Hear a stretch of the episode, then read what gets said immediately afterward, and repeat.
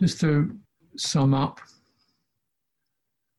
uh, in simple terms, chitta is wrapped. That's the expression I'm using.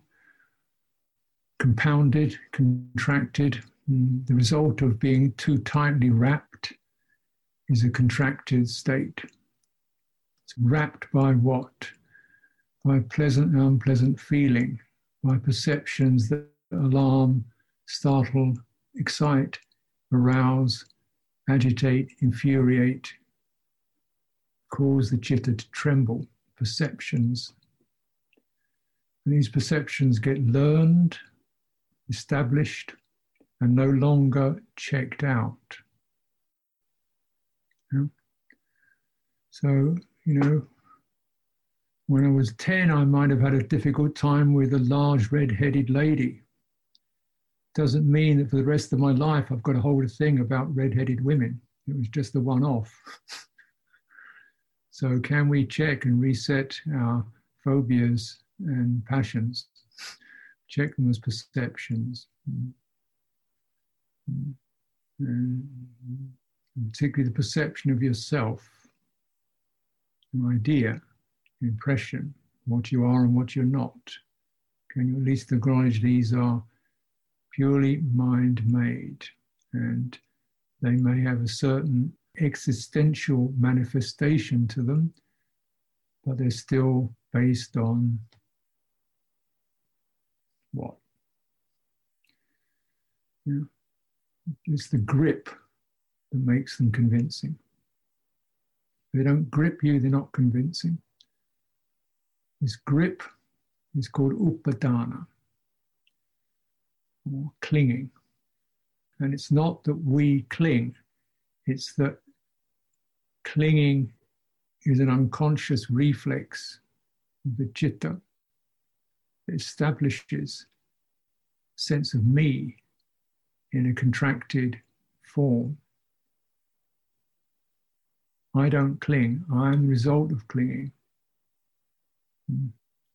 Clinging is a reflex. This is why letting go is not something that's quite so easy, because clinging wasn't a decision, it was a reaction based upon confusion, misperceptions, outdated perceptions, and so on. And checking perceptions of self and other. Other people, of course, and oneself are the two major perceptual triggers.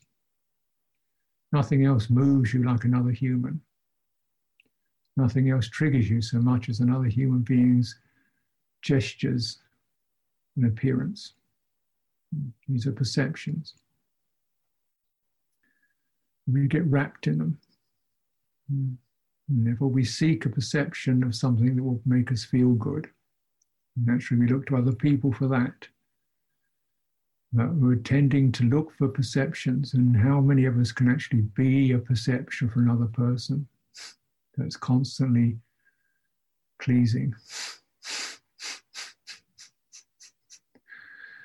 Yeah. How do you get out of this trap? Well, you have to find a degree of comfort, pleasure, stability in chitta. Chitta just reaching up to places where it can be uncontracted,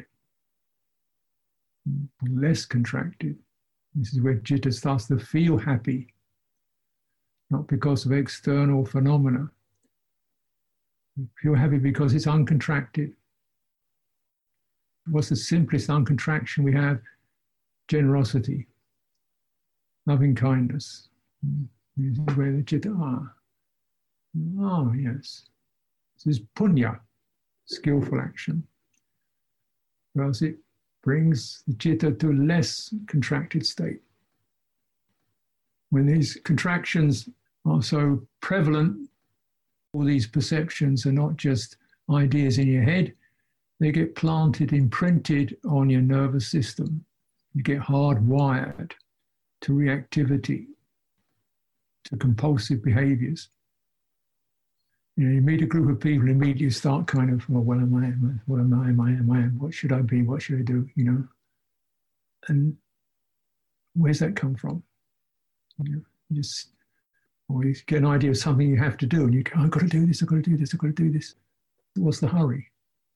You know, uh, because these perceptions get imprinted on your nervous system, they get embodied. Mm. And what is it that does that? It's called Sankhara. Sankhara is the, the agency that does the concocting of a perception and prints it onto your chitta and onto your somatic presence. Sankhara. Dependent on Sankhara, then your mental consciousness goes in a particular direction high, low, sublime, coarse, associated with agitation, anxiety, ease, comfort, goodwill, different directions. But then sankhara is something we can move it. You don't move it by moving the topic, you move it by going to the root where the sankhara arises at that place of being touched, contact, and pause. Just pause, like 10 seconds, pause, five seconds, pause. And let that immediate hit of perception arise and pass. And then your chance to not follow the immediate reflex. And look again and ask what right now is helpful here. What right now is skillful here. What right now is beautiful here. Because here is the only place you're going to find something real. the rest of it is guesswork. Yeah? The rest of it's maybe. What he thinks and she thinks, and I don't know. What it will be and could be, maybe. But what I know is here there is a quality of gratitude, compassion, patience, and that feels good. Yeah? So you, you reset in that way. Uh, and it's always pruning down to the roots. As we know, in any given day, there can be a, such a cascade of memories, things we don't feel good about, people who've hurt us, afflicted us, disappointed us, let us down. Situations which are indeed blameworthy that other people have done to you or you've done to them, things you regret, feelings of disappointment with yourself. There's no end to the amount of stuff your mind can bring up. So, you know, right now, right now, here, persistent grounding, patient, what's necessary. Yes, and you find there's going to be some quality when the citta is actually asked. The citta is actually touched and asked what it would do. I want to get out of contraction. That's what it wants. Yeah.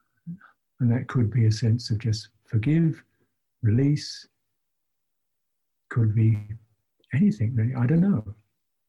But when you touch a citta accurately, what does it want? It wants the uncontracted. And something goes, ah, oh, okay, finished. Okay, let it go. Okay, it's past. Okay, try again. Okay, we all make mistakes. You know, you say the obvious things, but where they came from was the moment of releasing the grip. And this is available for us, definitely available for us.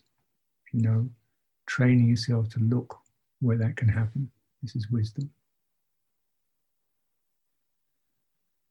And this is meditative process.